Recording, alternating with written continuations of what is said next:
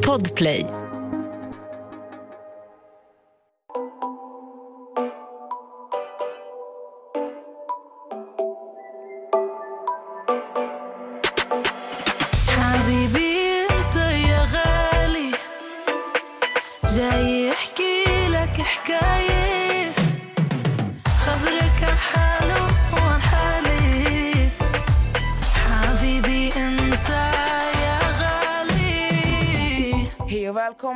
Till ett nytt avsnitt!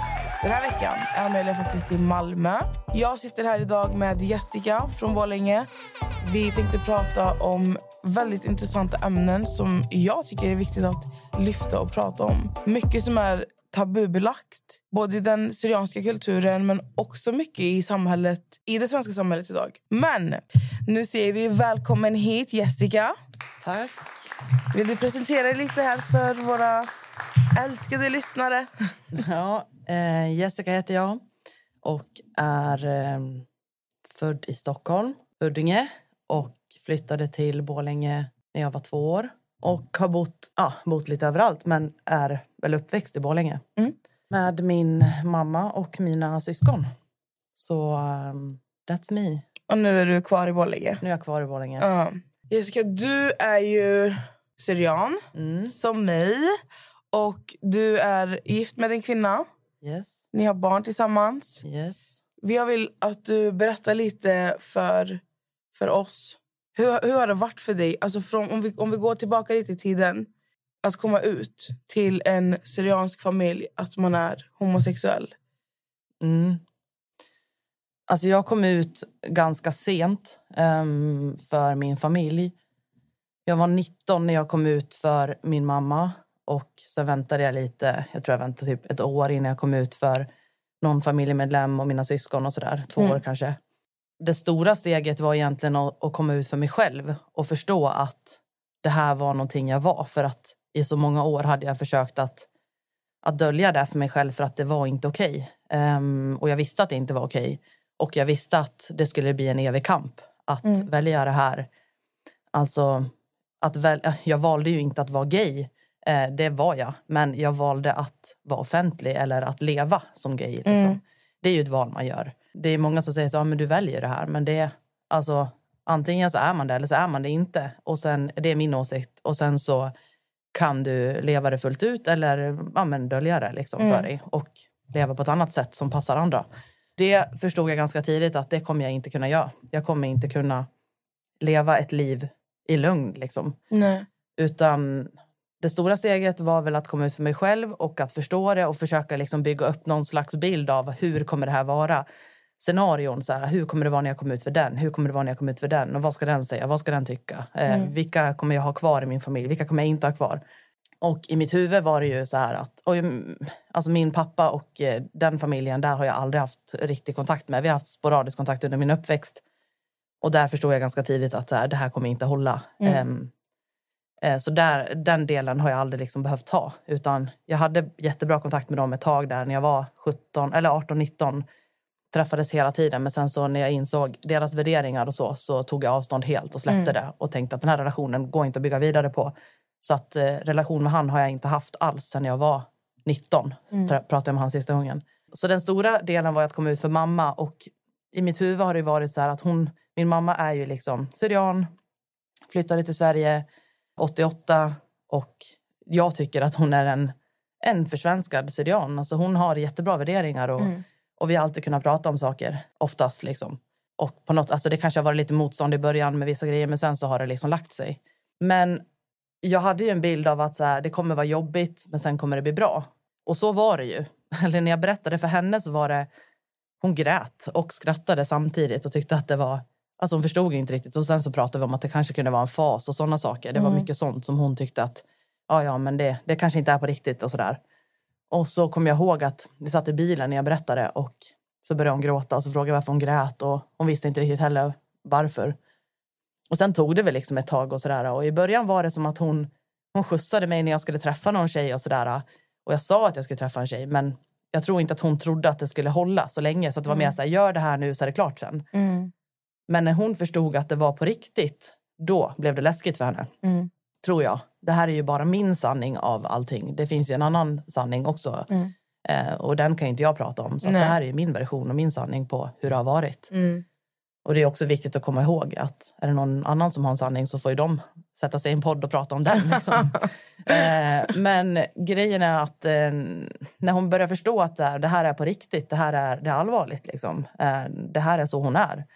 Då blev det läskigt och då var det motstånd. Eh, hon tyckte och hon sa saker hon tyckte och jag blev sårad över det. Och jag fick inte komma ut för min släkt för henne. Hon ville att jag skulle vänta med det och att jag inte skulle göra det och det angår inte alla och lite sådär. Och för mig var det viktigt för att vi hade så bra kontakt i min släkt. Alltså alla umgicks ofta helger, vardagar, kvällar. Alltså vi, vi hängde mycket. Och det var mycket så här, ja men vi har en nära relation, eller vi hade en nära relation. Och då var det viktigt för mig att de visste vem jag var. Så att jag kunde liksom inte hålla det så länge. Jag tror att det gick ett eller om det gick två år. Och sen så sa jag att jag kan inte, jag måste få berätta det här. Och så ville jag berätta det för min mormor först. Och ehm, jag tyckte att det gick bra att komma ut för min mormor.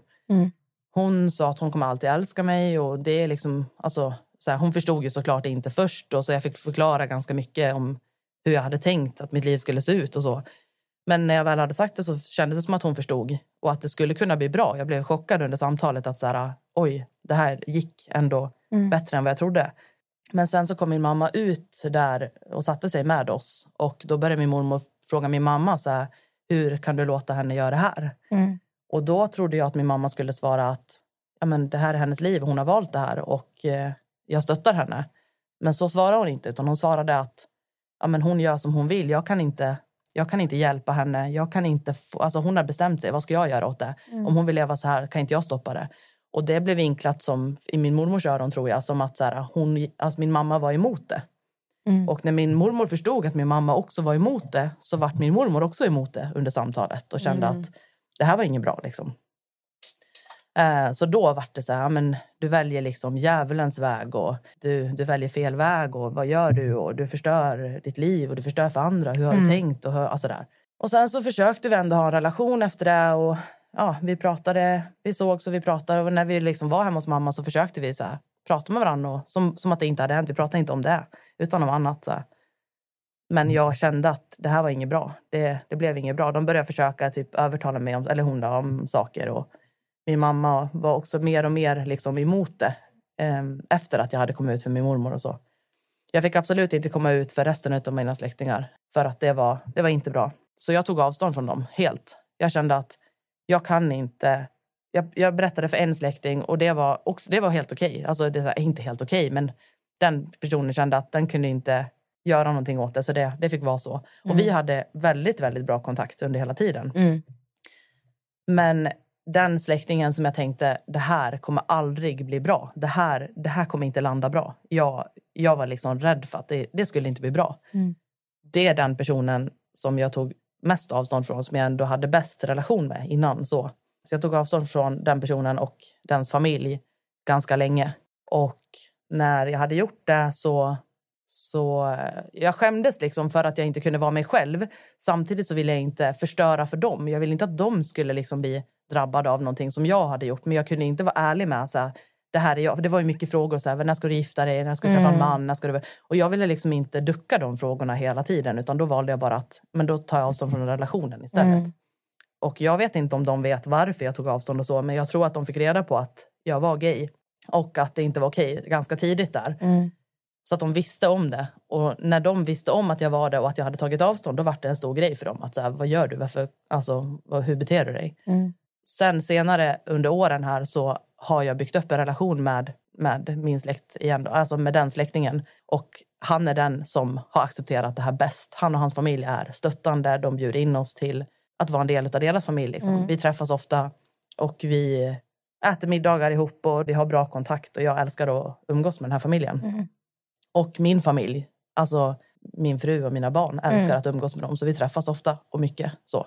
Och det är helt sjukt för att det är de som jag tänkte, det här kommer aldrig bli bra. Det här, kommer in, det här är de jag kommer förlora, tänkte jag. Och det är de som jag har, den, de enda som jag har kontakt med idag är de.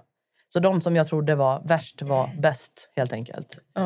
Men resten av min familj, då, alltså släktingar, de tog jag avstånd från mig helt och hållet. Eh, Jag hade kontakt med en till då, men det... Vi hade så bra kontakt så att jag åkte... Jag och min fru åkte dit och hälsade på. Här, hon bor i Stockholm. då. Eh, vi åkte till henne och hälsade på och vi hängde här och såna saker. Men sen så skulle, fick hon reda på att vi skulle gifta oss. Och eh, då var det också lite så här, hur tänker du nu? Bla, bla, bla. Men jag bjöd in henne till bröllopet. Hon var egentligen den enda som var inbjuden av min släkt. För då hade jag inte riktigt kontakt med den släktmedlemmen som jag pratade om, som jag har bra kontakt med idag. Utan det fick jag lite senare. Men vi gifte oss i alla fall 2016. Och eh, den släkten då, det var den enda som var bjuden utav, utöver min ursprungsfamilj, alltså mamma och syskon och så. Så hon var med på bröllopet och stöttade oss och hjälpte till och fixade och sådär. Och sen så hade vi gift oss och efter det så bestämde vi oss för att skaffa barn. Så min fru blev gravid. Och vi hälsade på min moster då när mm, min fru var i månad åtta i graviditeten. Sen, sista gången. Och allt var så här, det var alltså jättefint. Och hon var den enda som ringde och grattade oss när vi skulle få barn och sådana saker. Sen när vi väl fick vårt barn, som nu är tre och ett halvt, då var det ingen som ringde. Hon sa inte grattis, hon hörde inte av sig, ingenting. Så. här. Och jag förstod aldrig varför. Men jag fick höra sen då att hon hade pratat med mina syskon och sagt att jag tror att Jessica är arg på mig. Och de sa, det tror jag också att hon är. Ja, för att jag har inte hört av mig när de fick barn. Alltså det har gått över en månad och jag har inte ringt och sagt grattis eller någonting. Men jag kan verkligen inte det. Och då frågar mina syskon, varför kan du inte det? Och då svarar hon att det var en sak att de var tillsammans och gifta och så. Eh, det är deras val. Men att liksom att skaffa barn, det är inte okej. Okay. Och det, det kan jag inte gå med på. Jag kan inte acceptera det. Eh, jag tycker så synd om det här barnet. Och just de orden, jag tycker så synd om det här barnet. Ett barn som inte är fött än. Ett barn som, som har två föräldrar som kommer att älska det här barnet mer än allt. Som är önskat. Vi har gått igenom utredningar, fer, fertilitetsutredningar och liksom allt sånt där har vi gått igenom för att få vårt barn. Eh, papper har skickats in från Socialstyrelsen och från Polismyndigheten. Liksom, och vi har gjort eh, medicinska utredningar och allting för att få vårt barn och, och liksom, skaffa ett barn. Och sen få höra att det är synd om det här barnet. När det finns så många barn som är oönskade och så många barn som inte har föräldrar som kommer älska dem redan från början. Som har barn som... Alltså så här, jag menar, vilken, vilken person som helst kan ju skaffa ett barn. Men, men är, man, är man gay, är man homosexuell så, så måste man utredas. Vilket jag ändå tycker är bra. Det är klart att man ska utredas, man får hjälp av staten. Liksom. Men att Men menar höra dem... hela den här processen ni har behövt Ja. gå igenom. Ja, Alltså ni har ju verkligen kämpat ja, för att det här alltså, barnet ska komma till. ja. Och sen att få höra det oönskat. Alltså, Ja. jag, vet inte, jag hade gått i taket. Alltså. Och att få höra liksom så här, det är synd om det här barnet. Då tänkte jag så här, vad, vad vet du egentligen? Alltså så. Och när jag fick höra det, då var jag så jävla förbannad. Alltså jag har aldrig varit så förbannad tror jag. Jag var liksom inte, jag var inte ledsen, ingenting. Jag var bara så jävla arg. Alltså, så här, hur kan du, alltså du utav alla människor som har varit så stöttande, som har så ringt och sagt grattis till att du ska ha barn, till eller gjort allt det här, till att bara vända liksom, på en gång. Så där, då brann det för mig. Men efter det så var det i alla fall att jag vart bara förbannad. Det var inget mer med det. Jag släppte det. Sen fick jag höra i efterhand då att, ja, men att, de, att hon ändå ville ha kontakt med mig och min mormor också. Alltså, ville ha kontakt med mig och typ kom och fika hos oss och häng här och lite sånt där. Fast det hade gått igenom andra medlemmar, liksom, alltså familjemedlemmar. Att så här, de vill att ni kommer dit och hänger lite och så. Men jag var inte intresserad. Alltså, det, hade redan, det var klippt för mig, när man säger så. Och något år senare får jag också höra att, eh, den, att hon som sa så har till och med haft funderingar på att inseminera sig själv. För att hon inte har en, en man. Och så den personen som tycker att det är synd om mitt barn som kommer till genom att ha två mammor tycker alltså inte att det är synd om ett barn som har en mamma som ska skaffa barn på egen hand. Så det är synd om ett barn som har två mammor men inte synd om ett barn som kommer ha en mamma. Jag säger inte att det är synd om ett barn som har en mamma. Det är, det är, det är ingenting jag tycker. Nej, nej, jag, tycker- men jag förstår. Jag Men- förstår alltså det, men alltså, att få mammor, att ha en mamma, Ja. vad, vad det Alltså, alltså, så här, du får två utav någonting, då är det synd om det. Men du får en utav det, då är det inte synd om Nej, det. exakt. Då är det okej. Så för mig var det bara så här, då skrattade jag och kände bara, men alltså det är ju bara ett skämt. Ja. Och då var det mer att jag var inte arg längre. Jag tyckte bara synd om den här människan. Alltså, Mm. Värderingarna är så förvirrade för henne så att hon vet inte riktigt vad hon, vad hon håller på med. Liksom. Så då kände jag bara så här, det är som det är. Och de lever sitt liv, jag lever mitt liv. Mm. Jag respekterar deras val och deras liv och jag ger mig inte in i det. Jag tycker att alla får leva som de vill så länge de inte gillar sig själva eller liksom andra så får de leva precis som de vill. Mm. Men när man börjar pracka på andra ett levnadssätt för att man själv har värderingar som är så starka och man tycker att andras livsval är fel, då, då klipper jag. Liksom. Mm. Och det är väl också en sån grej att bara, ska du bara klippa med din familj och din släkt och det, det kan man inte göra. Men för mig är det så här, det är ganska enkelt. att kan jag, alltså Är det någon som tar så mycket energi från mig och inte ger mig någonting, även om det är blod eller alltså så, så känner jag att har vi blodsband så betyder inte det någonting om det är så att det, liksom, det förstör för mig. Mm. Så då, Jag brukar ju säga, jag brukar ju säga alltså, blod är inte tjockare än vatten i alla lägen. D- Det är det inte. Och jag vill bara så förtydliga till alla som lyssnar på det här att vara syrian, jag är, alltså jag är syrian. Att vara syrian innebär att det inte bara är din, din, dina föräldrar och dina syskon när det är någonting utan det är en hel släkt, ett helt släktträd inblandat i ditt liv. Och det, det är på gott och ont, ska jag vilja säga. Alltså, det, är klart det är kul att man har stora, alltså en stor släkt och alla bryr sig om en och sånt. Men jag vill bara att ni ska förstå när Jessica förklarar varför hon, hon pratar mycket om inte bara sin familj utan alltså sina föräldrar och sina syskon. Det är för att... Alltså, de ingår liksom. Ja, exakt. Alltså, alla ingår. Hela paketet. Så, så ni förstår grejen där. Ett poddtips från Podplay. I fallen jag aldrig glömmer djupdyker Hasse Aro i arbetet bakom några av Sveriges mest uppseendeväckande brottsutredningar. Går vi in med hemlig telefonavlyssning och, och då upplever vi att vi får en total förändring av hans beteende. Vad är det som händer nu? Vem är det som läcker? Och så säger han att jag är kriminell, jag har varit kriminell i hela mitt liv men att mörda ett barn, där går min gräns. Nya säsongen av Fallen jag aldrig glömmer på Podplay. Jag vill bara gå så här, tillbaka lite i... Du hade kontakt, bra kontakt med din pappas sida mellan 17 och 19. 18-19. 18-19. Okej. Och med din, med din mammas släkt. Du, säger, du, du nämnde att ni hade en jättefin relation. Ni umgicks varje dag, kvällar, middagar. Du vet. Hur var det att ignorera, att börja ignorera allas bemötande och allas... Alltså, att de inte accepterade dig? Mm. Hur var det att från, från liksom vara liksom en kärleksfull relation till allihopa till att bara stänga av helt? Hur, var den, hur var den biten för dig? Alltså helt ärligt så var det så här att när vi väl sågs, det var inte ofta, det var någons födelsedag eller om det kunde ha varit någon i jul tror jag det var, vi var där. Jag och min fru var ju där på en, alltså en julafton. Det var nog den värsta, värsta två timmarna i mitt liv. Att liksom vara där med min fru. Eh, Det här var, nu pratar vi... Nu, är du, nu har du kommit ut, du är gift. Ja, Ja. precis. Och eh, ja, för att jag och min fru har varit gifta sedan 2016, vi har varit tillsammans sedan 2012. Mm. Så att vi har liksom, vi firar tio år i år som eh, tillsammans liksom. Fan vad kul. Så det här är ju, det här är ju, alltså jag kom ju ut och sen typ några år efter så träffade jag liksom min fru. Så att det, det, det tog inte många år där, där jag liksom levde som det hade kommit ut och var singel. Mm. Men att vara den där julafton hemma hos familjen. Jag, viss, vissa pratar inte med mig, de tittar inte på mig. Mm. De mötte inte mig med blicken. Vissa medlemmar, alltså eh, släktmedlemmar hade ju liksom barn som var där. Och eh, jag vet att två av de här barnen var, så här, kom upp och satte sig i mitt knä och sådär. Och de, den släkt, släkten liksom var så här, kom, kom till mig istället. Alltså var, inte, var inte med henne, var inte nära henne. Och jag vet att de också har sagt sen att jag vill inte att mina barn växer upp med Jessica och får se henne och hennes sätt att leva för att de kan typ bli smittade utav det här. Sluta. Så, att, så lite som att det var en sjukdom. Att så här, um, Mm. oj, ja men du vet, corona, håll dig borta, två meters avstånd. Så att det var verkligen så här, um, jag försökte att se det som att de inte förstod, de hade inte kunskap. Och att de skulle, min förhoppning var alltid att säga, om de lär känna mig och min fru och ser att vi är som alla andra så kommer de inte att eh, döma det här längre utan då kommer de acceptera oss. Och så jag gav ju det ganska många chanser innan det liksom innan jag bestämde mig så nej men jag kan, det, det här går inte, jag lägger ner liksom.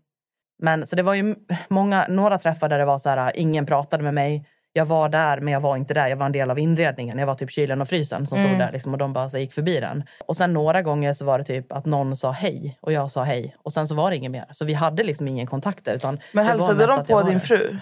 n- någon gjorde inte det, men någon gjorde det.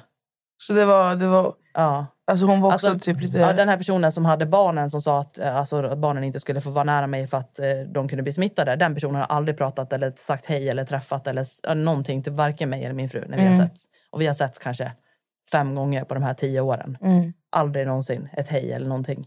Ingenting. Fan.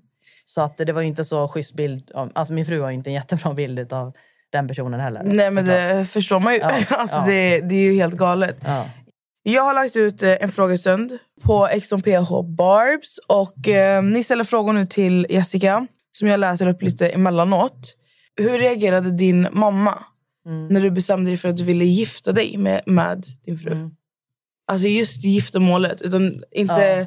Du vet. Ja. Och för mig har det alltid varit så här att jag har alltid sagt att jag kommer gifta mig innan jag skaffar barn. Det var så viktigt för mig att göra det först innan jag skaffade barn. För det var ett sätt för mig att liksom bestämma mig att eh, det här är den personen jag kommer leva med resten av mitt liv. Har du, tror, tror att du har fått den, de tankarna från den syrianska kulturen? Ja, det tror jag. Alltså, det är ju mycket så där. Och jag tänker att alltså, de flesta som är, känner som är svenskar de har skaffat barn först och sen ibland gift sig, ibland inte. Men i syrianska kulturen så är det oftast nästan 99 procent att man, liksom, man gifter sig och skaffar barn. Det är så. Eh, och det, det har varit viktigt för mig för jag känner att så här, det är en grej som jag tycker är fint. Att, att ha den ceremonin, gifta sig, lova varandra liksom, att vara tillsammans livet ut. Och att sen vad man väljer att liksom skapa för liv efter det, det då, då har man lovat varandra. Så. När jag sa det till min mamma, alltså det, jag friade ju till min fru efter att vi hade varit tillsammans i ett år, vilket är så här poff pang, nu kör vi liksom. Och då friade jag på ett sätt att jag vill förlova mig, eller vill du förlova dig med mig? Liksom. Och min mamma var med och valde ut ringarna, vilket jag tyckte var väldigt fint. Att så här, hon var med på den grejen. Och alltså så här, för att klargöra, min mamma har alltid stöttat mig i allting så med det här. Och alltid liksom tyckt om min fru, älskat henne, tyckt att hon har varit en fantastisk person. Men det har ju liksom också varit ett motstånd i att det är en kvinna. Det är det som är grejen. Inte att det är min fru och att hon är den personen hon är, utan att det är en kvinna. Liksom. Själva könet på min partner. Ja, exakt. det är det hon har haft svårigheter med. Men tre dagar innan jag skulle alltså, fråga henne, fria till henne, så säger min mamma till mig att jag vet inte hur vi kom in på det, men hon sa att eh, ja, hur känns det nu då? Och då sa jag, ja, men det känns jättebra, men jag är jättenervös. Liksom. Hur känns det för dig?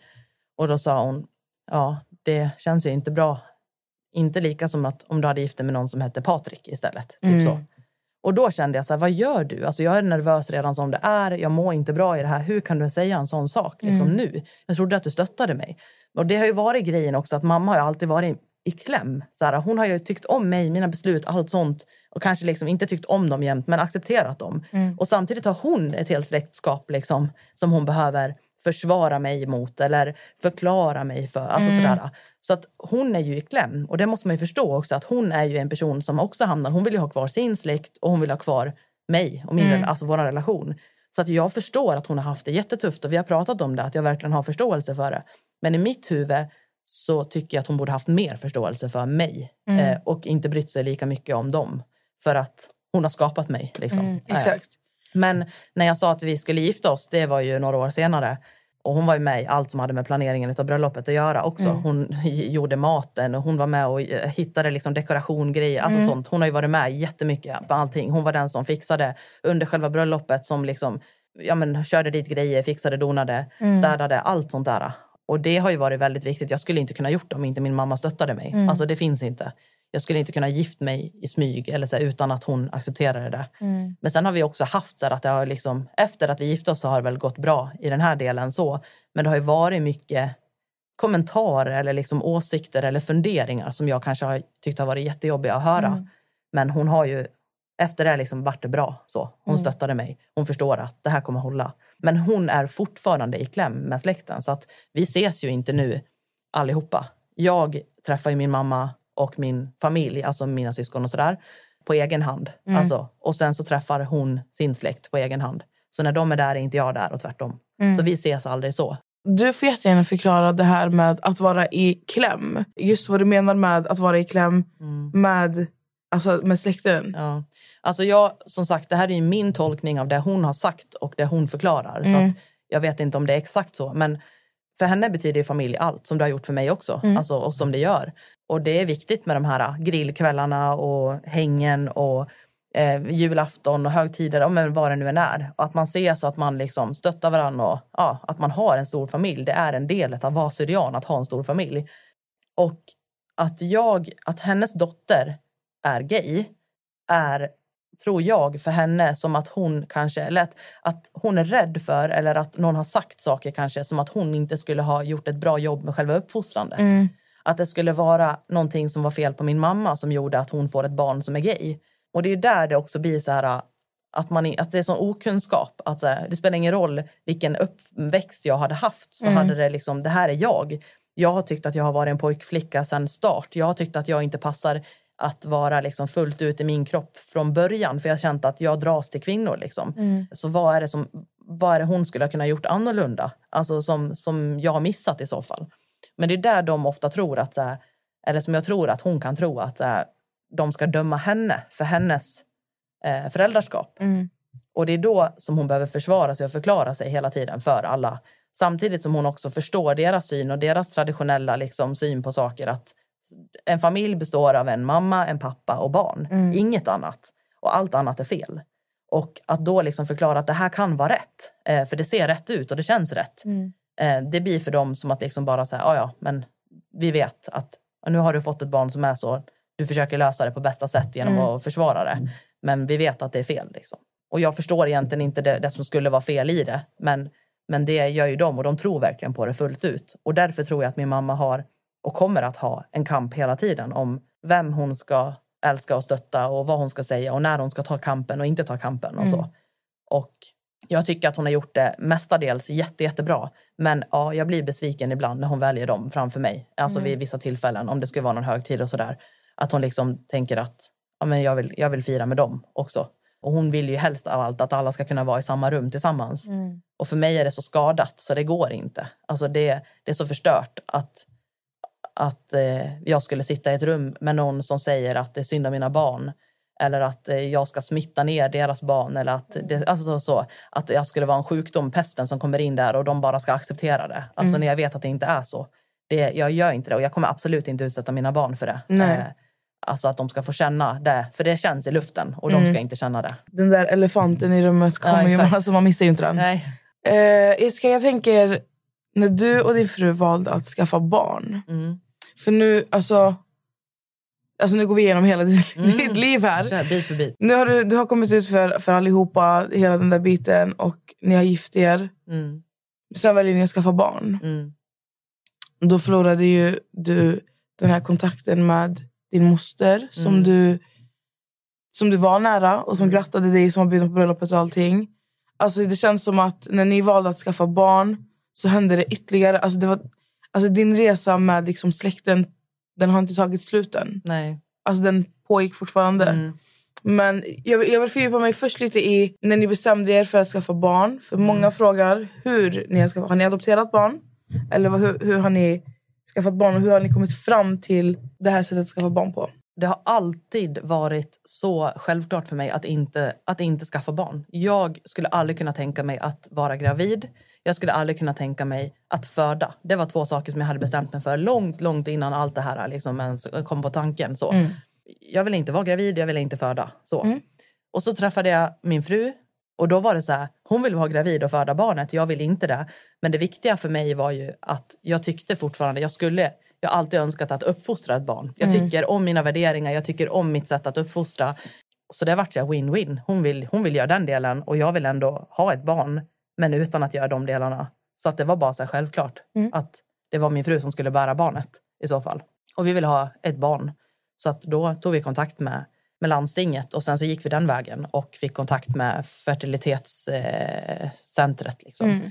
och, eller en fertilitetsklinik. Och så påbörjade vi en liksom, utredning, massa papper, massa undersökningar, medicinska både på mig och på henne för att kolla om vi var lämpliga så att vi inte hade sjukdomar. Och för att, så fick vi sitta med en kurator, först själva i någon timme på varsin, alltså varsin kuratorsession. Liksom.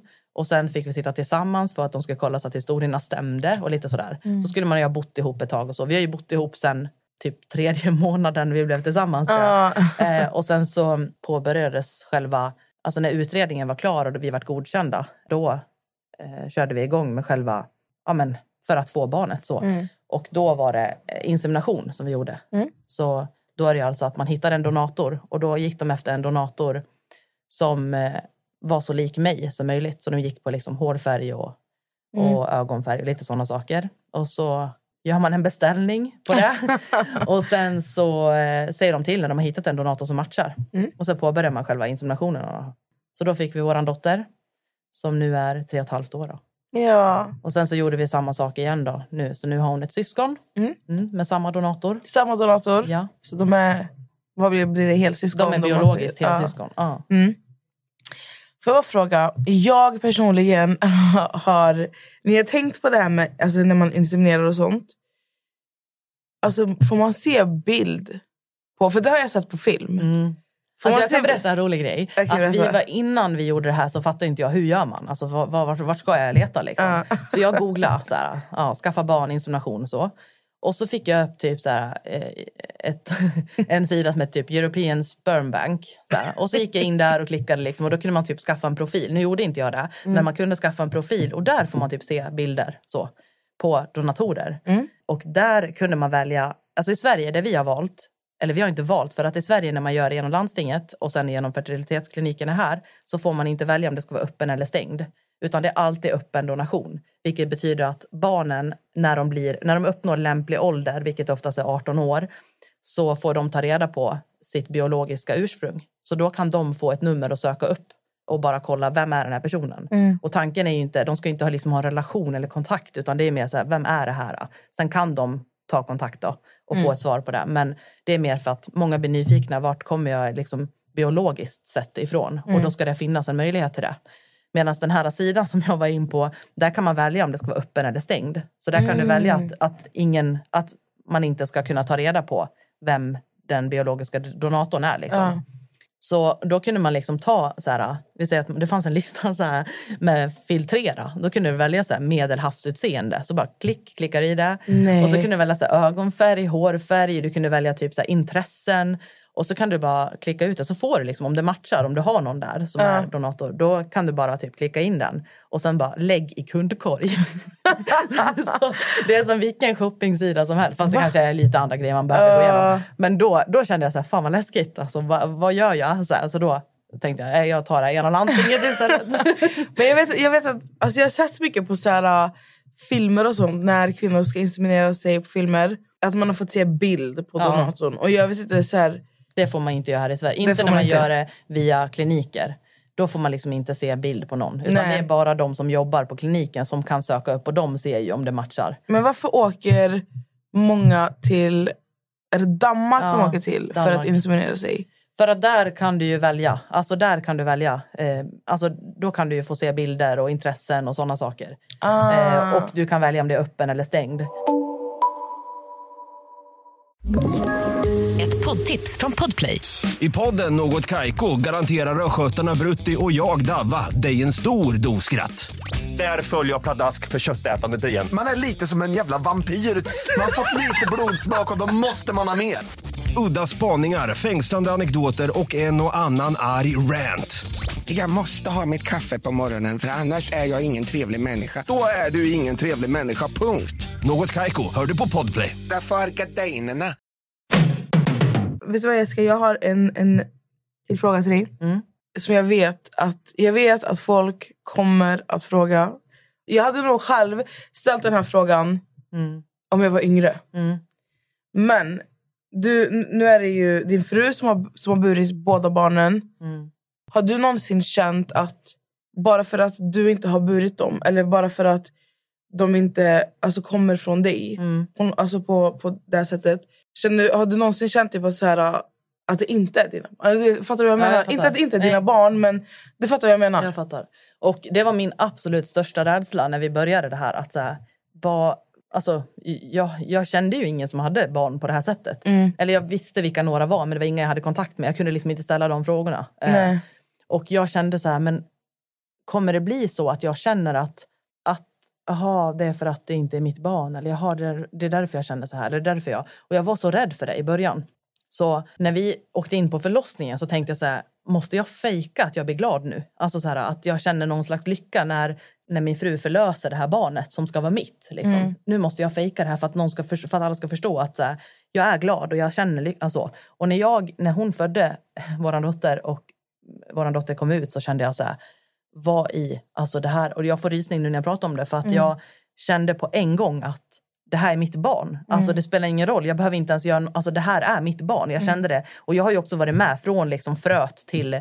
Ja men du vet. Alltså jag har ju varit med från start. På alla, insemina, alla inseminationer vi gjorde, alla utredningar, alla de här eh, barnmorskekollerna. Bara när de skulle väga och mäta min fru. Liksom, och du vet, såna grejer. Alltså jag var ju med på allt i minsta detalj. Och det är inte så många kanske partners jämt som är med på allt sånt heller. Nej. Alltså som lever i vanliga heterorelationer som är med på sånt. Så att jag kände mig delaktig redan från början och jag tror att det är ganska viktigt. Och det sjuka är ju att min dotter har exakt min ögonfärg. Alltså det är verkligen så här, folk bara, det är ingen som har frågat så här, är det där din rikt, alltså det riktiga, nu låter som, men är det där ditt biologiska barn? Det är aldrig någon som har ställt. Alla bara, ja, men det är jättemånga däremot som har trott att jag har burit henne. Alltså Är det så här, sant? ja, för att de tycker att vi har varit lika. Liksom. Ja. Alltså visst att det kan komma någon tanke ibland, så här, undra hur donatorn ser ut eller beter sig eller är så. Och sen så släpper jag den. För jag, alltså, det händer någon gång per år att jag tänker en sån tanke. Men jag var också väldigt rädd för hur min familj och min släkt, alltså till exempel mina syskon eller min mamma och de skulle liksom ta att det var mitt barn. För att säga att det är mitt barn och att verkligen se att det är mitt barn var ju olika saker. Och jag är så jäkla chockad, eller det är jag egentligen inte, men jag är så tacksam över att min mamma har tagit sig an mina barn som, som hon har gjort. Och verkligen så här, de älskar ju henne, de avgudar ju henne. Och, alltså, min ja, äldsta då, som är tre och ett halvt, hon, det är ju tjat hela tiden om att åka hem till mormor. Liksom. Och det är ju typ allt. Och jag tycker det är det viktiga. Och hon, hon har ju, min, min, mina döttrar har ju liksom två mormödrar. De har liksom, eh, ja men, alltså de har, de har liksom dubbelt av allting. Och det tycker jag är så jävla fint. Det är skitfint. Och nu blir jag intresserad också. Jag, jag har redan frågat. Jag, jag vill bara säga klargöra hur jag har träffat dig är ju genom din syster Ja. som jag är jättenära vän med. Så jag vet ju redan, alltså, vissa frågor jag ställer det är inte för mig själv utan det är till alla som lyssnar. Vad säger dina, eller nu är det ju bara den äldsta som kan prata. Men man säger ju när man har en mamma och pappa, säger mamma och pappa. Vad säger man när man har två mammor? Mina barn, alltså jag har ju en dotter som är tre och ett halvt nu, lite, ja, fyller fyra i augusti. Och sen har jag en dotter som är åtta månader. Så att hon pratar ju inte än. Eh, Hon gaggar mest. Eh, Men hon som är tre och ett halvt kallar mig för mammi. Och eh, min fru för mamma. Så mammi och mamma. Eh, också så här, en sån här grej jag alltid bara, vad ska hon kalla oss? Vad ska vi kalla oss? Vad ska vi? Så vi börjar med att typ kalla oss för eh, mamma båda två. Men det vart, vi vart ju så förvirrade så vi visste ju inte vad vi höll på med själva. Så till slut så bara blev det att hon bara mammi. Vi bara, men öj, hon säger mammi. Så här. Vi kör på det här då. Så då började hon bara kalla oss det. Så det kom naturligt liksom. Och jag, jag gillar det. Alltså jag tycker det är så här, det, jag gillar det. Mammi och mamma. Mammi och mamma. Det var fint. Och när det är mormor är det ju för båda två. Visst Ja. det, visst, alltså Min är mamma så- är ju gift eh, eh, med en man och eh, hon, min mamma är gift med, med en svensk man. Och det är så kul för att min eh, dotter kallar min mamma då för mormor. Och sen så kallar hon hennes man för Juddo, som är Nej. svensk. Så Ah. det är så kul för hon bara ah, Juddo, Juddo. Så här. Juddo är morfar på arabiska. Ja, precis. Så mormor och juddo, det är alltså mina föräldrar då, som Ja. jag har. Och sen så min frus föräldrar kallar hon för ja, där de he- alltså mormor och sen där de heter eller morfar och där de heter. Så det, hon, alltså, det är så solklart för dem. Jag förstår att det är förvirrande för alla som hör det här och bara, alltså, hur håller ni reda på det här? Men för mina barn så är det så solklart och det är liksom inga frågetecken och alla förstår allt och Ja. vad de menar. Så att det låter snurrigt men det är glasklart för dem och det är det viktiga tänker jag. Tycker, jag tycker inte det låter så jättesnurrigt faktiskt. Nej. jag vet ju att vara syrian innebär ju också att man oftast är kristen och tror på Jesus och hela den biten. Och du har ju växt upp i ett kristet hem. Mm. Hur har det varit med religion? Nu vet jag inte hur, om du är troende idag eller inte, men hur har det varit att växa upp i ett kristet hem och sen komma ut som gay? Hur har det varit för dig? Mm. Om du är kristen själv idag. Berätta. Ja, men som du säger, vi är uppväxta med att eh, vi är ju kristna ortodoxa. Och det har varit, jag är uppväxt i en liten stad. Borlänge har ju ingen syriansk ortodox kyrka utan det ju Södertälje som har det. Mm. Eh, Det finns säkert någon i Stockholm också. Och det har liksom alltid varit att vi har varit i kyrkan sedan vi var små på så här, eh, söndagsskola och lite sådana saker. Så jag, var ju, jag är uppväxt med att vi har varit där varje söndag. Mm. Och jag har alltid hört om alltså, hela Bibeln. Det kommer ju in, jag menar när man pratar, som jag säger att, att eh, eh, en i min släkt sa att du har valt djävulens väg. Och det, det är ju liksom ur ett alltså, kristet perspektiv. Att så här, när du inte väljer den här vägen som är den rätta, sunda Jesus och, och Guds väg så är det alltså tvärtom. Det är alltså svart eller vitt och då är det djävulens väg. Och det har varit mycket sådana saker. Det, för mig, nu idag tar jag inte så hårt på det, men då när de sa det så var det verkligen så här, vad, vad menar du? Kommer det inte gå bra för mig? Alltså så, och jag har ju varit lite skrockfull och tänkt så här, nu när jag väljer det här livet så kommer jag också inte få lyckan för att jag väljer bort kristendomen, vilken är den som... Jag menar, vad gör man om man önskar någonting? Ja, men man ber till Gud att det ska hända. Det har ju suddats ut mer och mer. Alltså, jag är inte troende idag. Jag respekterar att min familj är det. Eh, De flesta är ju troende. Också min fru är ju svensk. Och hennes eh, ursprung, ursprung är ju också kristendom. Liksom. Så hon har ju en mormor eh, som är väldigt kristen. Och det var väldigt viktigt för henne också att eh, våra barn vart döpta och så. Och hennes mormor har ju, vi varit lite så här nojiga för, så här, ska vi, alltså hur kommer hon ta att vi alltså, är tillsammans, två tjejer och så. Och hon har varit jätte, jättestöttande i det. Vilket så skickar liksom vi kort hela tiden till oss. Ah. Och vi träffas och sådär. Så mina barn är döpta i Svenska kyrkan och min familj är troende. Jag är inte någonting. Alltså jag är inte Men någon aktiv troende. Liksom. Nej, jag är medlem i Svenska du- kyrkan bara. Skulle du, nu avbröt jag dig mitt i din mening, jag ber om ursäkt. Men jag tänker, skulle du vilja säga att du, alltså har du, har du någonsin känt under din uppväxt att du var mer troende då än vad du kanske är idag? Eller alltså, har, din, liksom, har din livsresa påverkat din Ja. tro till Gud? Jag förstår vad du menar. Och jag, ja, I början där så tänkte jag jag kan inte vara gay och kristen. Det går ju inte. Det går emot varandra. Så då måste jag välja bort att vara kristen för att jag är ju gay. Så. Eh, Men sen så förstod jag, förstod jag, alltså jag var ganska ung när jag började tänka de här tankarna så att jag förstod att jag kan visst vara det. Men jag är bara inte det utav mig själv. Det har ingenting med, med tron och sånt. Jag tänker, jag älskar kulturer, religioner och sånt när de är bra. När, de är liksom, när när det är något gott ur dem. Så. Men jag har ju också sett att världen använder dem att det används i världen på ett negativt sätt och för att liksom få makt över saker och bestämma och, och manipulera och sådär. Så därför så tycker jag också att det kan vara väldigt dåligt i vissa lägen. Så länge man har sin tro, sköter den fint och liksom tycker, alltså använder den för sig själv så, eller för gott så är den ju jätte, jättebra. Men börjar man liksom som jag har fått höra att ja, men du väljer fel väg och djävulens väg eller eh, Gud kommer inte älska dig eller eh, du gör Jesus ledsen. Eller men du vet vad, det, vad det nu är när jag har hört för någonting så har det varit så här, ja ja, men jag får väl göra dem ledsna då. Jag kan inte göra något annat. Ja. Ja, jag förstår. Jag tänker, hur, hur var det då när ni gifte er? Jag vill höra lite om jag och mina frågor, alltså frågorna som har trillat in här har varit hur ditt bröllop har varit. Och då tänker jag också, gifte ni er i en kyrka? Nej, Det gjorde ni inte. Nej, vi gifte oss borgerligt. Vi hade en vigselförrättare. Vi gifte oss på en udde eh, som med tillhörande så här, stor loge. Eh, så, så här, värsta ladubröllopet liksom. Ja. Med så här, rustikt tema. Liksom. Eh, vi gifte oss utomhus med den här borgerliga eh, förrättaren. Då. En av mina bästa dagar någonsin. Världens bästa fest. Eh, och jättemysigt bröllop. Och jättemånga fina ord, som alltså, så här, tal och och just att, liksom, att jag hade de där som vill mig väl och som tycker om mig och eh, mig och min fru och som accepterar oss. Liksom. Att vi valde, det var 67 gäster, vilket är för en syrian så bara, "Ha, du bjöd bara din närmsta familj, ingen annan. Men, men det här var liksom, vi valde ut, så här, det här är de vi verkligen vill ha. Så att, Ja. och det är ganska många för att vara ett svenskt bröllop, eh, men det är väldigt, väldigt få för att vara ett syrianskt bröllop. Så att det varit lite mittemellan. Bjöd du många ifrån släkten? Nej, jag bjöd eh, de som kom. Jag bjöd ju min mamma, hennes man och mina syskon. Och min moster. Och det var de som kom. Så det var min släkt som jag hade där. Eh, och familj. Men ehm, då hade jag ju inte en relation med min... Jag hade inte tagit upp den än eh, med min morbror. Jag hade precis börjat tagit upp den och liksom vi hade Det var, han, det var han som du berättade tidigare om.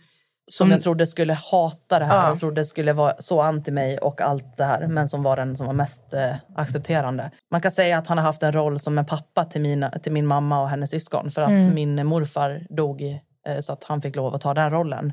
Och det blir ju så, en syrian som hör det här tänker så här, okej jag förstår. Eh, En svensk kanske inte förstår det här men den äldsta mannen liksom steppar upp då och tar ett huvudansvar. Eh, och det är så han har gjort. Så att han, var ju den, han är den som allting behöver gå igenom när det liksom är någonting. Nu låter det som värsta maffia, men, men det, är, alltså det, ja, det är så Det det, är så, funkar. jag, förstår, jag förstår precis vad du menar. Och det, det är ju så i... Det var en gudfader. Liksom. Ja, precis. Det, det är ju så i, i kulturen. Alltså att det ju samma sak när min pappa gick bort. så Det är alltid någon som steppar upp och Ja. behöver ta liksom ansvar för, Ja. för mycket. Mm. Så jag förstår dig. Kände du på ditt bröllop att... Alltså hade du, typ när du, när du väl, väl på plats, tänker jag nu att du kanske hade velat ha mer av din släkt där? Kände du någonting att, typ, att det fattades någonting? Typ, för att Alltså jag har alltid, när det är högtider eller jag gifter mig eller jag får barn eller någonting så känner jag ju alltid att så här, äh, det, är, det är ett hål i mig, i någonting. Alltså det är någonting som fattas, det är någonting. Men det är också så här, i stunden så känner jag bara lycka och glädje och att jag känner mig älskad och så. Men jag, alltså jag, det är klart att när jag får, när jag gifter mig eller när jag får mitt barn eller när jag, någonting så känner man ju så här, varför är inte min, min pappa med till exempel? Eller varför är inte min släkt med? Eller varför inte... Men det har gjort mig så ont. Liksom. De, har gjort, de har gjort illa mig så mycket så att det finns ingenting att hämta där. Jag vet också att en grej som gjorde att jag verkligen släppte relationen med min pappa var, det här kommer ju låta helt sjukt, men det var också så här att vi, jag var hemma hos han när jag var 19. Eh, Jag hade redan bestämt mig för att det här kommer inte funka. Vi har helt olika sätt att se på saker och vår relation har aldrig varit en relation utan det har mer varit så här, du är min pappa, jag behöver träffa dig för att det är så man ska göra när man har en pappa. Och jag försökte verkligen, men det gick liksom inte. Och en grej som gjorde att jag bestämde mig för att aldrig mer träffa han var att han kollade på någon Eh, jag vet inte vad det var för någonting, men någonting gick på tv, på syriansk tv, syrianska tv-kanaler med, med parabol. Liksom, så det Ja. är en sån speciell kanal. Och jag pratar ju flytande arabiska, så jag förstår ju allt som sägs. Så. De sa då på det här, han sa så här, kom Jessica för att se det här. Och han visste inte att jag var gay. Han visste ingenting om mig så. Han, jag har ju bott i Borlänge, han bor i Stockholm, så att han har ju aldrig liksom känt mig. Men då så sa han så kom för att se det här, det är så spännande. Och så sa, satte jag mig ner bredvid han och så säger de i det här avsnittet då, då är det liksom en präst som går runt i en kyrka som botar folk. Han har någon sån show där han liksom botar folk. Jag vet inte om du vet vad jag pratar om. Jo. Men han, det här avsnittet då, då liksom botade han en homosexuell man genom att spotta på honom. För att liksom bota han med, det var ju Guds eh, vätska, någonting bla bla. Så han liksom spottade så här, twi, så här, mot han typ. Och då vart han botad, så då var han inte homosexuell längre. Och det var så bra, han kunde ju bota alla sjukdomar. Och när han började prata så här, då kände jag att det här går inte. Jag kommer aldrig, det, det, jag kommer aldrig kunna våga, jag kommer aldrig säga det här till han. Jag kommer aldrig, Visste du, hade du då kommit ut för din familj, för din mamma den här inte för min mamma då. Men då hade du i alla fall kommit ut Eller för jo, dig jag själv? kanske hade kommit ut för min mamma då. Men inte någon annan släkt. Nej, men då var du i alla fall... Alltså, för dig själv då så visste du att du... Ja, ja. Ja, det Alltså- visste jag när jag var... Ja. Okej. Mm. Jag vet att, att jag är gay sen jag var tonåring. Bara det att jag levde aldrig så då. Nej. Alltså jag kunde liksom inte känna... att- Alltså jag, jag hade känslorna, men jag hade inte... Jag kom ut för min första kompis när jag var typ antingen 17 eller 18. Mm. Så att, ja. Det var Nej. lite senare. Ja. Mm. Men just det här med att han liksom tyck, alltså så här, och att han kommentarer om att när någon satt ute så här, på gatan och typ ja, men var offentlig, alltså så här, en tjej och en tjej satt och Mm. kramades eller någonting. Alltså typ, ja, tvi, vad är det där för, vad har de för föräldrar egentligen? Typ sådana grejer. De tankarna kommer ju upp, när jag känner en saknad av släkt och familj så kommer ju också sådana här tankar upp om att nej, det är inte det jag vill. Jag saknar inte dem här på plats och fira min stora dag, för jag vet vad de känner och tycker. Och det, det är ju fullt förståeligt. Poddtips från Podplay. I podden Något Kaiko garanterar östgötarna Brutti och jag, Davva, dig en stor dos skratt. Där följer jag pladask för köttätandet igen. Man är lite som en jävla vampyr. Man har fått lite blodsmak och då måste man ha mer. Udda spaningar, fängslande anekdoter och en och annan arg rant. Jag måste ha mitt kaffe på morgonen för annars är jag ingen trevlig människa. Då är du ingen trevlig människa, punkt. Något Kaiko, hör du på Podplay. Därför arkadeinerna. Alltså, då kommer man tillbaka lite till det här uh, blod är inte tjockare än vatten i alla lägen. För att jag gillar inte att man glorifierar alltså, familj som inte är stöttande och familj som faktiskt bara ger dig... Alltså, de, de ger inget annat än ångest och du vet allt det här. Så att jag förstår dig. Och det, jag tycker att det är otroligt starkt att, att man kommer till en sån punkt i livet där man är så här, där man inser, speciellt som syrian, alltså att familjen man, föds in i och växer upp med behöver inte alltid vara familjen som är rätt för dig. Och det är, så, det är inte bara så för, för syrianer utan för, för alla. Det, gäller, det gäller varandra en. Men inom syrianska kulturen så är ju familjen alltid prio ett. Så därför tycker jag att det är en, en otroligt stark egenskap att, att känna en sån trygghet. Eller så här. Och jag har alltid haft liksom andra förebilder runt mig som har varit eh, stöttande, som jag har sett som familjemedlemmar. Alltså Jag är uppväxt med, mina vänner har ju blivit som familjemedlemmar. Jag har skolpersonal som har stöttat mig. Alltså jag har liksom alltid haft vuxna förebilder som har stöttat mig i allting och sen, som har liksom pushat mig till att så här, våga stå upp för det här. För det du känner kommer inte försvinna. Och jag har ju försökt att så här, få det att försvinna. Men det, det, det, känns, det är då jag har gått in i någon slags depression och bara känt ett mörker. Att så här, Nu behöver jag ljuga för mig själv och alla andra och jag kommer inte klara det här livet om inte jag liksom står upp för den jag är. Det var så mörkt innan jag skulle komma ut och när jag väl hade kommit ut och i den här i början där så att jag kände att så här, det här, det här, jag vill inte ens leva. Alltså varför? Jag har ju blivit hitsatt på jorden för att känna liksom ångest och sen inte klara av det. Så kände jag då. Och sen kände jag så här, men jag har ju ett val i det här. Ska jag välja att bara, någon har bäddat åt mig, ska jag bara lägga mig i det? Eller ska jag, ska jag bädda om? Liksom? Vilket sjukt ordspråk. Jag fan kom jag på det där.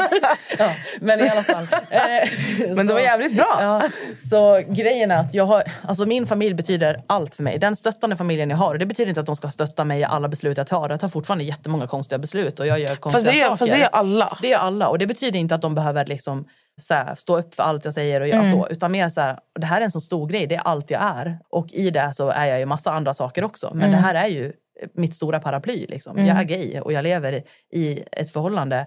Jag är gift och har två barn och bor i ett hus som vilken Svensson som helst. Jag kör ingen Volvo men jag kör en jävla Volkswagen. Liksom. Men det viktiga är ju mina värderingar och att de accepteras. Och att jag accepterar dem. Jag accepterar alltid andras liksom, liv. Och fast de gör saker som jag inte tycker är rätt eller deras barnuppfostran eller vad som helst så bara Ja men gör så då. Om, det, om ni mår bra, alltså ingen mår dåligt av det och ni mår bra av det, som kör liksom. Men jag kommer alltid stå upp för orättvisor och liksom när någon blir dåligt behandlad och när någon känner att de inte får plats. För att jag tycker att alla ska ha en plats i en familj. Om man väljer familjen själv eller om man skapar den själv eller om den är ursprungsfamiljen. Det spelar inte någon roll. Men att man ska känna någon slags samhörighet är viktigt för varenda människa. Att känna att de passar in, att känna att de blir älskade, omtyckta, att de liksom får vara den, den de är. så. Och det viktigaste för mig är att mina barn ska känna att de inte behöver komma ut för oss som straight eller som gay. Vill de komma ut och vara homosexuella eller vill de liksom vara homosexuella så är de det. Vill de vara tillsammans med en tjej eller en kille så är de där. Liksom. Alltså, de ska aldrig känna att här, jag behöver sätta mig ner vid ett köksbord och förklara det här för mina föräldrar. Och det är viktigt för mig att jag sätter en standard för dem. Har du sett mycket skillnad i... För din fru är svensk. Är det så stor skillnad mellan den svenska kulturen och den syrianska när det kommer till att vara gay, gift med en kvinna och hela den här biten? Alltså, det är jättemånga som tror att det är jättestora skillnader och att det ska vara så svårt och stort. Då. Men vi har ju också sett det, det behöver inte vara i hennes familj utan vi har sett det med andra att det är inte alltid lätt för svenskar heller att respektera och acceptera att någon kommer ut i deras familj. Många är ju väldigt accepterande när någon annan kommer ut eller någon annan är gay. Åh, jag har en gay frisör eller åh, jag har en eh, gay granne eller åh, de har barn och de är gay och det är så fint. Och sen när det är deras egna barn, då är det inte lika roligt längre. Nej. Så det är ju standard och det är liksom även om de är syrianer eller om de är svenskar så har jag, eller kurder eller vad, som, vad det än är så har jag sett att det är det är liksom en genomgående liksom röd tråd. Att Det är alltid okej när det är lite längre ifrån, inte lika okej när det är så nära. Nej, exakt. Ehm, och sen så är visst att jag har känt att varför kan inte min familj bara vara så här? Vi kan träffas och alla har eh, liksom firar jul ihop och vi är glada och tjoar och skrattar.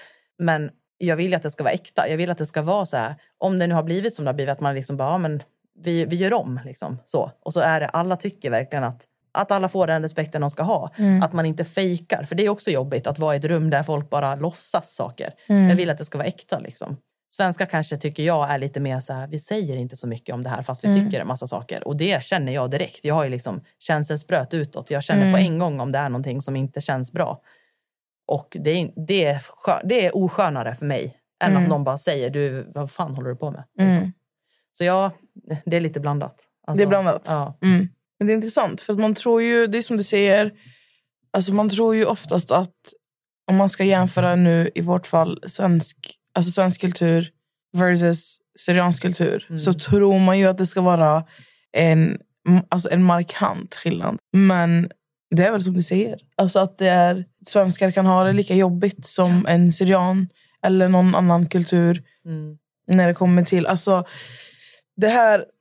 Jag, jag har ju varit så här... um, När det kommer till hbtq plus-samhället så säger man... Alltså man brukar ju ofta så här, höra eller så här, läsa eller när man pr- bara pratar om att det är så här, ah, men vi har kommit så långt 2022, lalala, du vet, det är inte konstigt att vara gay idag eller det är inte konstigt att man växer upp och man, man känner att man är, har fötts i fel kropp och du vet, allt det här. Men att man behöver komma ut som någonting annat än straight. Mm.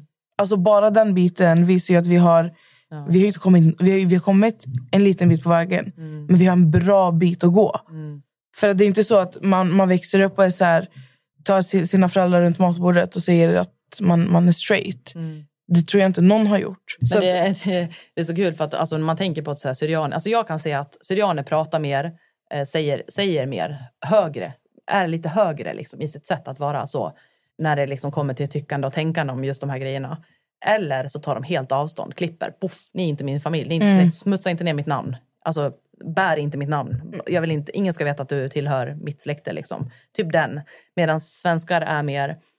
De kan, alltså nu generaliserar jag jättemycket, men det här är min bild av hur det kan ha sett ut. Mm. Och att svenskar då är mer så här, äh, men vi är tysta om det. det. Vi tycker inte att det är bra, men vi säger inte så mycket och sen så får det försvinna av sig självt. Eller vi bara går in i rummet och så får det bara, ja, det är som det är. Liksom. Man är mer tyst om det.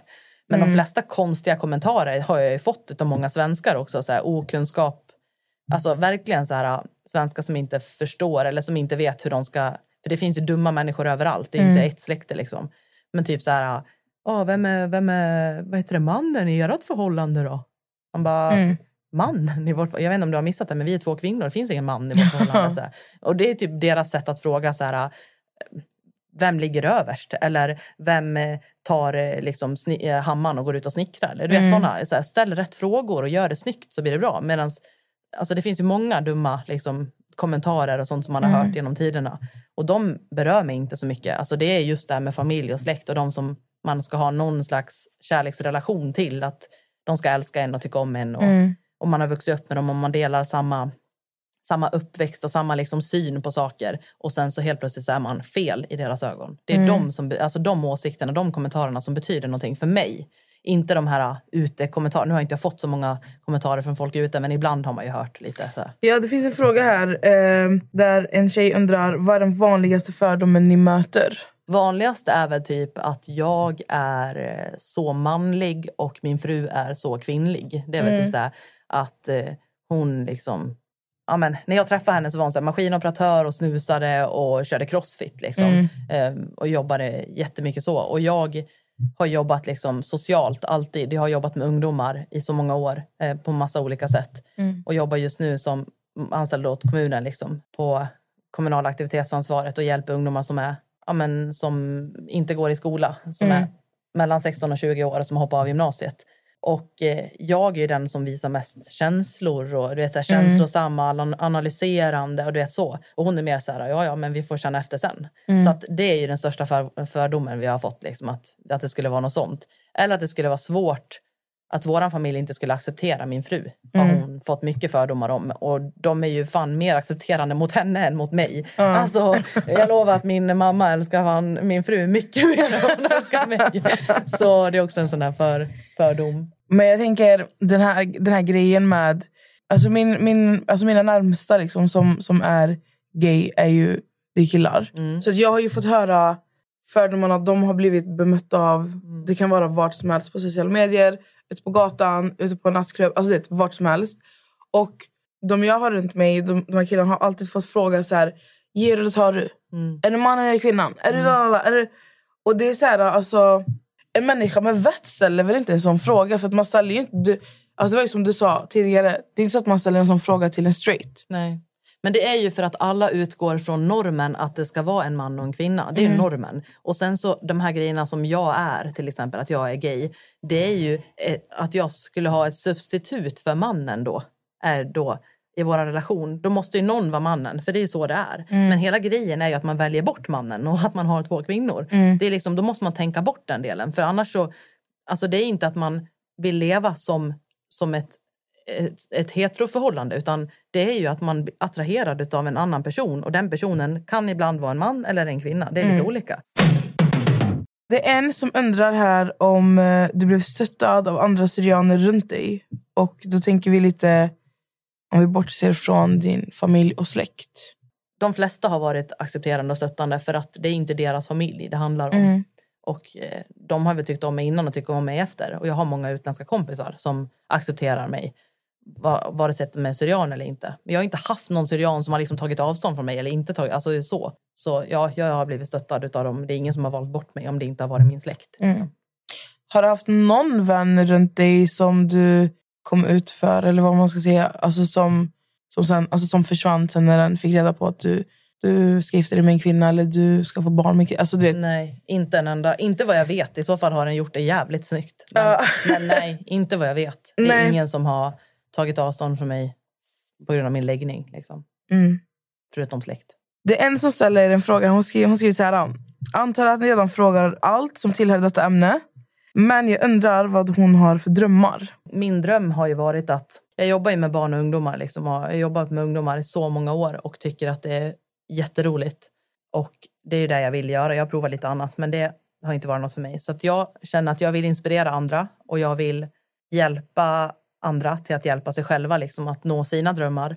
Om det är genom att... Eh, alltså, ja, jag har väl en, en dröm om att föreläsa om just det här ämnet och lite annat också. Jag tycker att det fattas och jag vill liksom lägga in det för att det behövs i samhället tycker jag.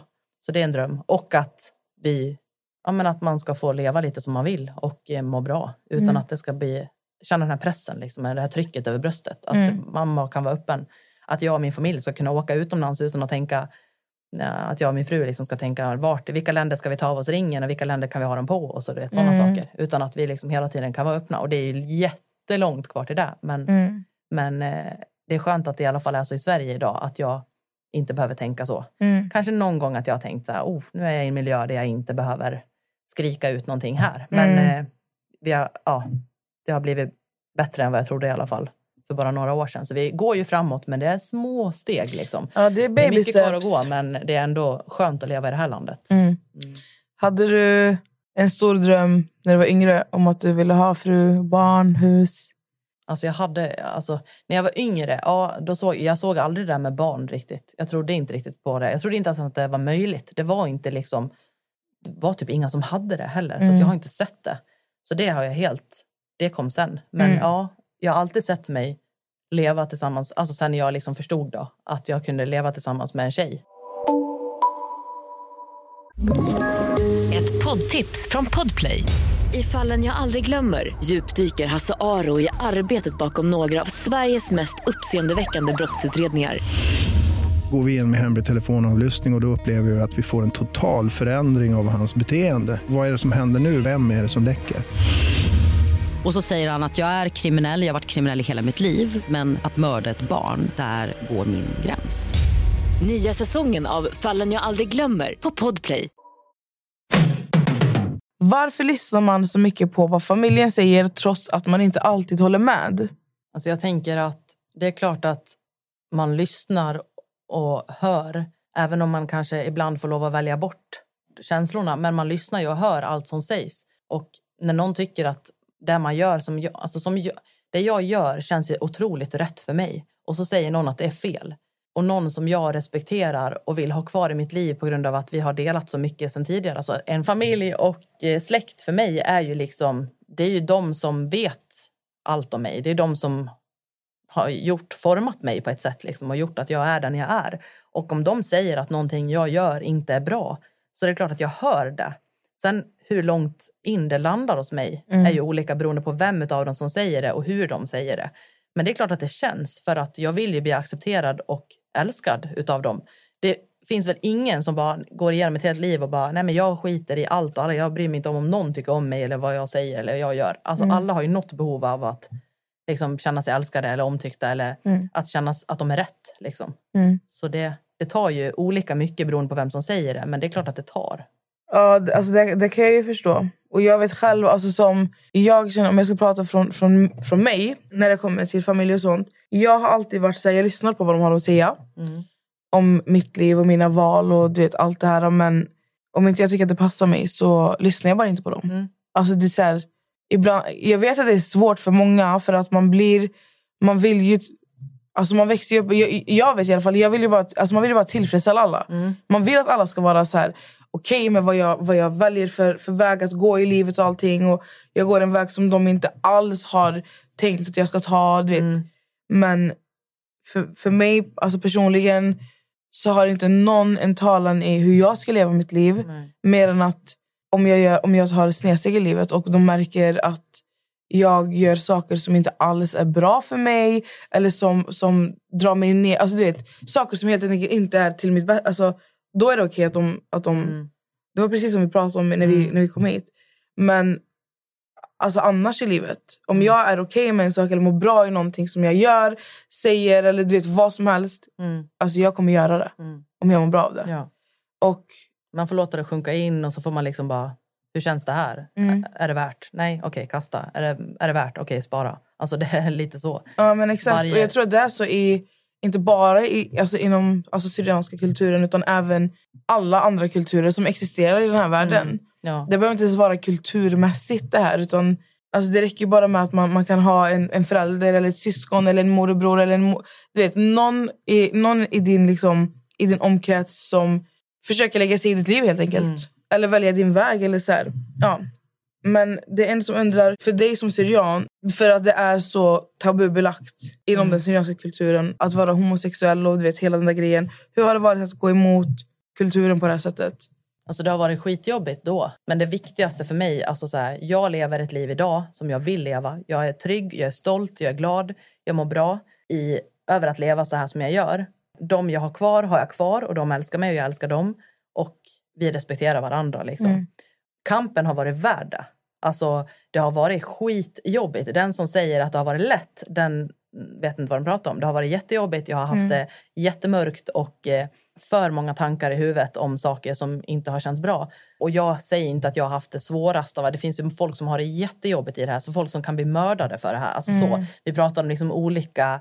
Eh, alltså, Heders- Ja, vi pratar om olika dimensioner. Alltså, n- Nu pratar jag utifrån mitt. Liksom. Det, är inte, det har inte varit så på liv och död. Men för mig har det varit inombords på liv och död. Att, så här, vill jag leva det här livet eller vill jag ta mitt liv? Vill jag inte leva längre för att det, jag kommer ändå aldrig bli accepterad? Men kampen har varit värd det. Alltså, det är det viktiga. Kampen har varit värd det. För mig har det varit värt att göra allt det här. Att ta avstånd, att visa var jag står, att visa att det här är inte okej beteende. Att inte dyka upp på familjeträffar, högtider, bla bla bla för att visa att det ni gör är inte rätt. Bah, så liksom. Jag tänker ju att nu pratar du om hur det är att gå emot den här syrianska kulturen. Men, men hur har det varit i det, alltså, om man säger, i det svenska samhället? Typ Typ mitt nu. vardagsliv. Ja, men typ ditt vardagsliv. Att, att du har en fru, ni har barn. Hur har det varit ute på gatan? om man säger så? Oftast inga konstigheter. Det bara är så. Det man behöver komma ihåg med en person i dagens samhälle, alltså 2022, gay, nu bor jag i Sverige, är att när folk frågar så här, hur, är din, så här, hur var din komma ut-story? Alltså jag kommer ut hela tiden. Alltså jag kommer ut, alltså varje, varannan dag kommer jag ut för någon hela tiden. Det kan vara att jag behöver ringa ett samtal, det kan vara att jag går in på en affär, det kan vara att någon kommer hem till mig. Alltså jag kommer ut jämt. Det är inte så att jag har kommit ut en gång och så är jag ute. Eh, man kan tro det, men jag kommer ju ut, jag menar om jag ringer till en myndighet till exempel och ska förklara Försäkringskassan och sen bla bla bla, våra barn, du, du, du, och så står det gift typ i den här uh, blanketten som de läser upp. Och så frågar de, och din man, vad jobbar han med? Och då säger jag, jag har en fru och hon jobbar där. Liksom. Eller om jag börjar prata med någon så säger jag, men då får jag förklara att min fru, liksom, min fru, min fru hela tiden. Och då blir det så här, ah, okej, ja, ja, ja. Så här. Och det är oftast accepterat. Det är ju väldigt sällan någon säger något annat. Men att komma, jag behöver ju komma ut hela tiden. Det är Ja. det som är säkert. Sen hur det tas är lite olika. Vissa bara, åh vad coolt. Jag fattar inte vad det är som är så coolt. Men säger, det är inte så många som bara, ah, min man, åh coolt, din man. Nej, Men, exakt. men det, visst att man hör det lite då och då att jag behöver göra det ganska ofta. Mycket telefonsamtal till olika ställen. Och jag försöker göra det så lätt som möjligt och så, så öppet och så, alltså, så avslappnat som möjligt för att mina barn ska känna att det är avslappnat. För att inte de ska känna att det blir tryckt stämning när de får en fråga. För det kommer de ju få. Det är säkert någon som undrar så här, hur, tar, hur får dina barn, hur blir de bemötta? Mina barn blir jättebra bemötta. Alltså utav deras kompisar, utav vuxna, utav, det är aldrig någon som har sagt någonting. Och någon har ju frågat någon gång till min dotter så här, som är tre och ett halvt, så här, ja men eh, alltså vad, eh, vart, vart är din pappa? Nej, jag har ingen pappa. Eh, jag har två mammor, jag, säger hon då. Och jag vill inte lägga någon kamp på henne som hon ska ta. Det är min kamp som jag har valt det här. Det är inte hennes. Jag är ju, alltså, det är ett barn, ett oskyldigt barn som inte ska behöva kämpa sig genom livet. Liksom. Så jag vill göra det så avslappnat för henne så att hon ska känna att det är tryggt och bra. Har, det, har det varit lika jobbigt för din fru? Alltså hela, hela den här resan. Har det varit lika jobbigt för henne som för dig? Nej, det, det ska jag inte säga. Hon har ju ingen släkt som har valt bort henne. Nej. Alltså det har hon inte. Hon har kanske folk som har tyckt saker som inte säger det riktigt. Eller så här, som, ja, sådär. Men hon har absolut, alla står kvar och alla respekterar hennes beslut. Jag tänker på när vi pratar om din dotter nu och det här. Alltså det här. Känner du att du behöver... Alltså, när, hon, när, när din äldsta dotter kom till, alltså, du behövde bli ännu starkare i dig själv och mer hård. Inte, alltså, förstår man när jag säger hård, men utåt. Känner du att alltså, du, du gör det mycket också för dina barns skull? För att du vet att det är alltid så. Barn växer upp, ser sina föräldrar, blir påverkade av deras föräldrar på, på alla, alla sätt. Ja, men alltså, vi säger att innan jag fick barn så kunde jag vara till exempel hemma alltså på släktträffar och sånt och bara förstå och veta att okej, jag är här, de gillar inte mig och vi är tysta, vi säger inte någonting till varandra. Det är lite dålig stämning, men vi är ändå på samma ställe och jag kan ta det. Nu finns det inte en chans att jag skulle ens ta med min dotter dit. För att jag vill inte att hon ska känna det. Jag vill inte att hon ska ens förstå eller känna eller någonting att så här, det finns något som inte känns bra här. Så jag, tar inte ens, jag utsätter inte ens henne för det. Hon ska vara barn. Hon ska inte ta någonting annat än vad en tre och en halvåring liksom behöver göra. Ja, så. Eh, så att mina barn ska inte få, inte ens, inte ens så här nudda känslan av att de känner att är jag fel? Ja, så. så att eh, ja, jag har blivit hårdare i min ståndpunkt i vad jag tycker och tänker och visar det tydligare, både mot släkt och andra. Och, så här. och när jag får en fråga, jag om vi säger någon klump, jag har alltid så här, fråga, eller jag har fått den frågan någon gång, så här, jaha, och deras pappa då? Så här, ba, alltså mina barn har ju ingen pappa, alltså, utan de har ju en donator. Liksom. Och det är väldigt viktigt att, jag säger, att vi kallar den för donator. För mig är det viktigt. Den har donerat, jag brukar säga så att den har donerat ett frö som vi har planterat i mammas mage och så har det växt och så har det blivit en bebis. Det är tre och en halv, tre och ett halvt årings nivå liksom. Eh, men en pappa har den inte, en biologisk donator. Ja, Vi har suttit här en stund nu. Så nu tänker jag att vi går in lite i snabba lyssnarfrågor som inte jag har tagit under tiden vi har pratat. När kände du att du ville vara med en kvinna? när jag var typ 15 första gången tror jag. 15. Mm. Har du någonsin haft ett förhållande eller haft någonting med en kille? Ja. Ja. Vad tyckte din fru om kulturkrocken? Alltså med att vara gay och gifta Mm. sig och det, hela den här grejen. Alltså hon har varit extremt stöttande och förstående. Och alltså varje gång jag har frågat så här, hur ska jag göra, hur ska jag, så bara, men hur känner du och hur vill du och vad är viktigt för dig? Alltså hon har alltid frågat tillbaka liksom så här, vad, vad behöver du, vad vill du? Mm. Och har jag sagt liksom att nej, det här är nej, då har hon bara okej. Och jag bara, ja, och det här, det här vill jag liksom kämpa för, ja okej. Hon är inte van med att liksom vara i en, alltså som sagt, komma in i en syriansk, men vi säger så här, vi ska äta middag. Och så bara, okej, det var 23 personer hemma hos mamma under tiden vi ska äta middag. Och bara, hej, hej, hej, liksom hela den grejen. Jag tycker hon har skött det så jäkla bra. Alltså jag är så imponerad. Jag hade inte fixat det så här som hon har. Och Jag hade bara så här, bryt med allt och alla. Alltså jag orkar inte. Men hon har varit extremt stöttande och förstående. Och verkligen så här, vilja se det från olika eh, perspektiv. Så, ja, men hon kanske, alltså när jag säger någonting, ja, men så gjorde mamma så här, ja, men hon kanske känner så här. Eller hon kanske ser det så här. Eller, ja, Så att en helhet typ Ja, av... att få mig att tänka ur andras perspektiv Mm. också oftare än vad jag kanske gör. Jag tycker att jag brukar vara bra på det och försöka känna in deras känslor. Men hon har gjort så att det har blivit mer så Mm. att jag känner in. Skönt. Mm. Eller alltså, det låter ju som att ni kompletterar varandra väldigt bra. Ja. Hur kan man stötta en familjemedlem som själv vill komma ut på bästa sätt? Ja, alltså bara stötta den. Alltså, där den behöver. Vill den ha tid, så ge den tid. Vill den ha den, dig med den när den kommer ut, så var med den. Alltså, fråga vad den behöver och se till att liksom, gör det. Alltså, det är inte stöttande att bara vara tyst. Det är inte stöttande. Utan om den inte kräver det, då, jag vill bara att du är tyst och är med. Men att vara tyst, alltså, jag tycker att fler behöver ta kampen för en person. För att vara en person och komma ut för en hel släkt till exempel, det är inte rättvist. Det är liksom, vad fan kan det vara, hundra mot en? Alltså, hjälp till. Om någon tar en diskussion, om jag tycker att din kusin dö, dö, dö, är så här, eller jag tycker din farbror, eller jag tycker din, ditt barn, eller vad det nu kan vara. Så speak up liksom. Ja, men du behöver inte bry dig eller acceptera eller respektera bara den för den den är. Du behöver inte bry dig där, du behöver inte göra det här. Sluta säga dumma saker. Alltså typ sådana grejer. Prata, säg åt. Sitt inte tyst och bara lyssna. För det, tysthet tolkas ofta som att man håller med. Och det är ingen bra tolkning av någonting. Nej. Om, om någon säger något dumt om någon familjemedlem till dig så, och du bara sitter tyst så det är som att hålla med den. Mm. Så, alltså fråga den personen vad den behöver och hjälp den. Liksom. Mm. För next time, nästa gång kan det vara du som behöver hjälp och men du som exakt. väljer en annan väg och du som vill göra något annorlunda och då är det bra att ha andra med sig också.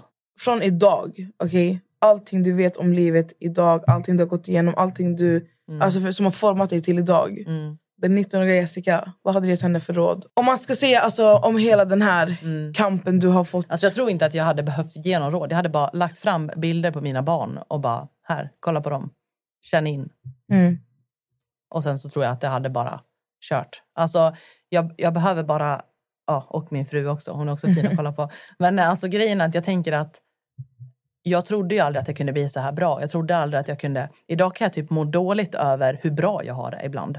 Alltså du vet så här, oj jag har det för bra, någonting kommer krascha för allting är så bra. Det ska inte kännas så här bra. För att jag, jag mår verkligen bra när jag är med min familj. Jag känner mig riktigt älskad och jag älskar dem så mycket så att det, det gör ont liksom. Och jag vill bara överföra den känslan till mig själv när jag var yngre. Att så här, det kommer bli bättre, du kommer bli älskad, du kommer bli respekterad och accepterad för den du är. Du kommer få höra att du är en fantastisk mamma utav dina barn. Och du kommer att få höra att, ja men du vet sådana fina ord och saker. Så att, eh, och du kommer säga dem ofta. Så bara rid ut det här och så blir det bra. Mm. Eh, och det är om du- värt att kämpa för det. Liksom. Men om du skulle ge, om vi säger att du skulle ge ett tips till en annan person som är 18, 19, 20 som Mm. ska komma ut för sin familj och du vet hela den här biten. Vad hade du då kunnat ge för, för råd? Alltså, jag tänker lite mer på någonting man kanske borde tänka på och ha med sig. Ja, det är en kamp och man måste välja ut det. Alltså så här, det man behöver ha med sig är att man kommer förlora någonting, säkert. Om det är så som det har varit för mig, att man har en kultur och sen är uppväxt, så antagligen kommer du förlora en person eller någonting. Och frågan är då att jag tycker man ska ställa sig, är det värt det? Kommer det vara värt det för mig att leva fullt ut så som jag vill och må bra utav? Om jag förlorar den eller de här personerna. Eller om de finns kvar i mitt liv men tycker och trycker ner mig liksom, med saker. Kommer det vara värt det för mig? Eller, och är svaret ja, så kör. Alltså, är det nej eller jag vet inte, så ta tid på det och tänk ut hur du vill göra. Alltså, tid är också bra. Och verkligen låta det så här, sjunka in och känna in. Så här, är det här någonting som, ja men är det värt den här kampen? För det kommer vara en kamp. Det kommer inte vara så här, "Hej, ja, tjena, jag är gay och jag gillar tjejer och jag gillar, alltså så. Och alla bara, oh, wow, wow, vad roligt, oh, för fest liksom. Alltså det, det kommer inte vara så. Nej. Utan det kommer vara så här, eh, kanske okej och sen varför och vad håller du på med? Liksom. Okej Jessica, vi har närmat oss slutet. Det har varit så intressant att få sitta här med dig och och höra dig prata om, om allt. Och jag är så tacksam och glad över att du är så öppen om allting som du är.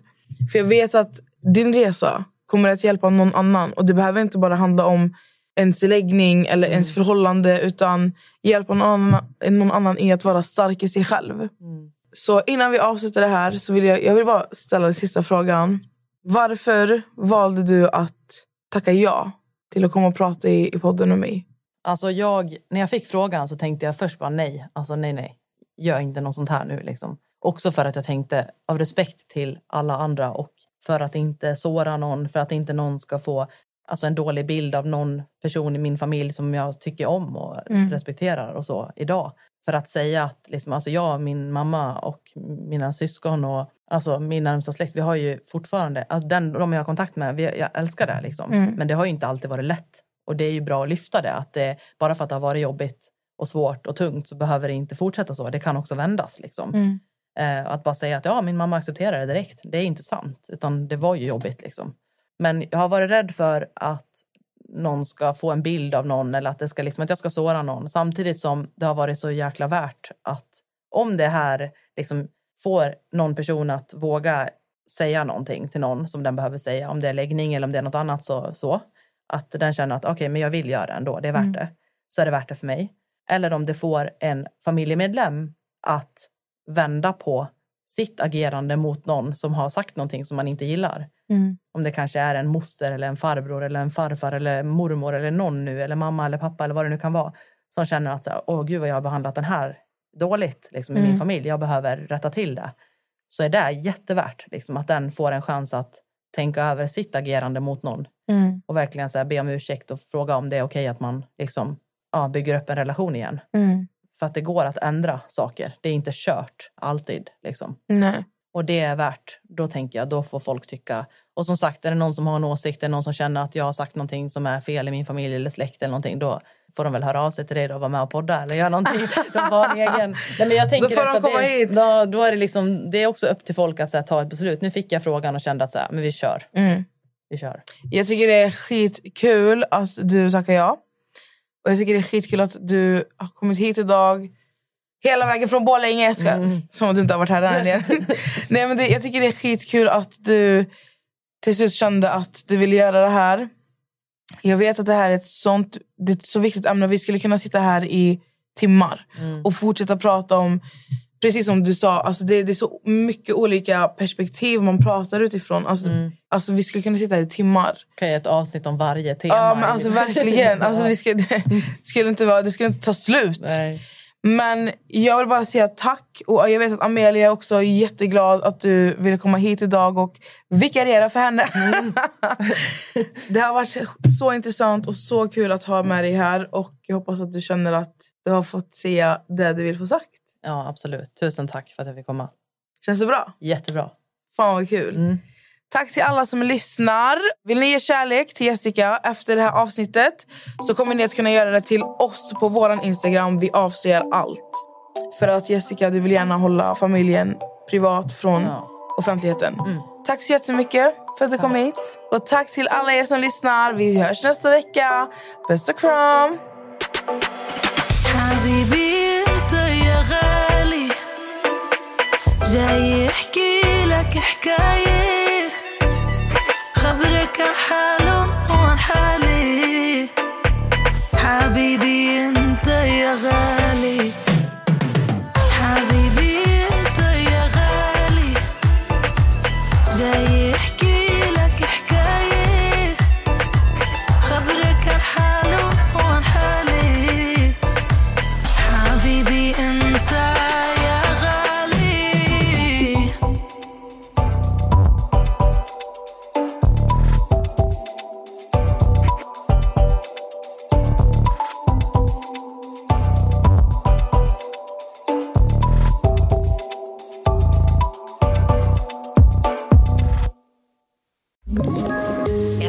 poddtips från Podplay. I fallen jag aldrig glömmer djupdyker Hasse Aro i arbetet bakom några av Sveriges mest uppseendeväckande brottsutredningar. Går vi in med hemlig telefonavlyssning och, och då upplever vi att vi får en total förändring av hans beteende. Vad är det som händer nu? Vem är det som läcker? Och så säger han att jag är kriminell, jag har varit kriminell i hela mitt liv men att mörda ett barn, där går min gräns. Nya säsongen av Fallen jag aldrig glömmer på Podplay.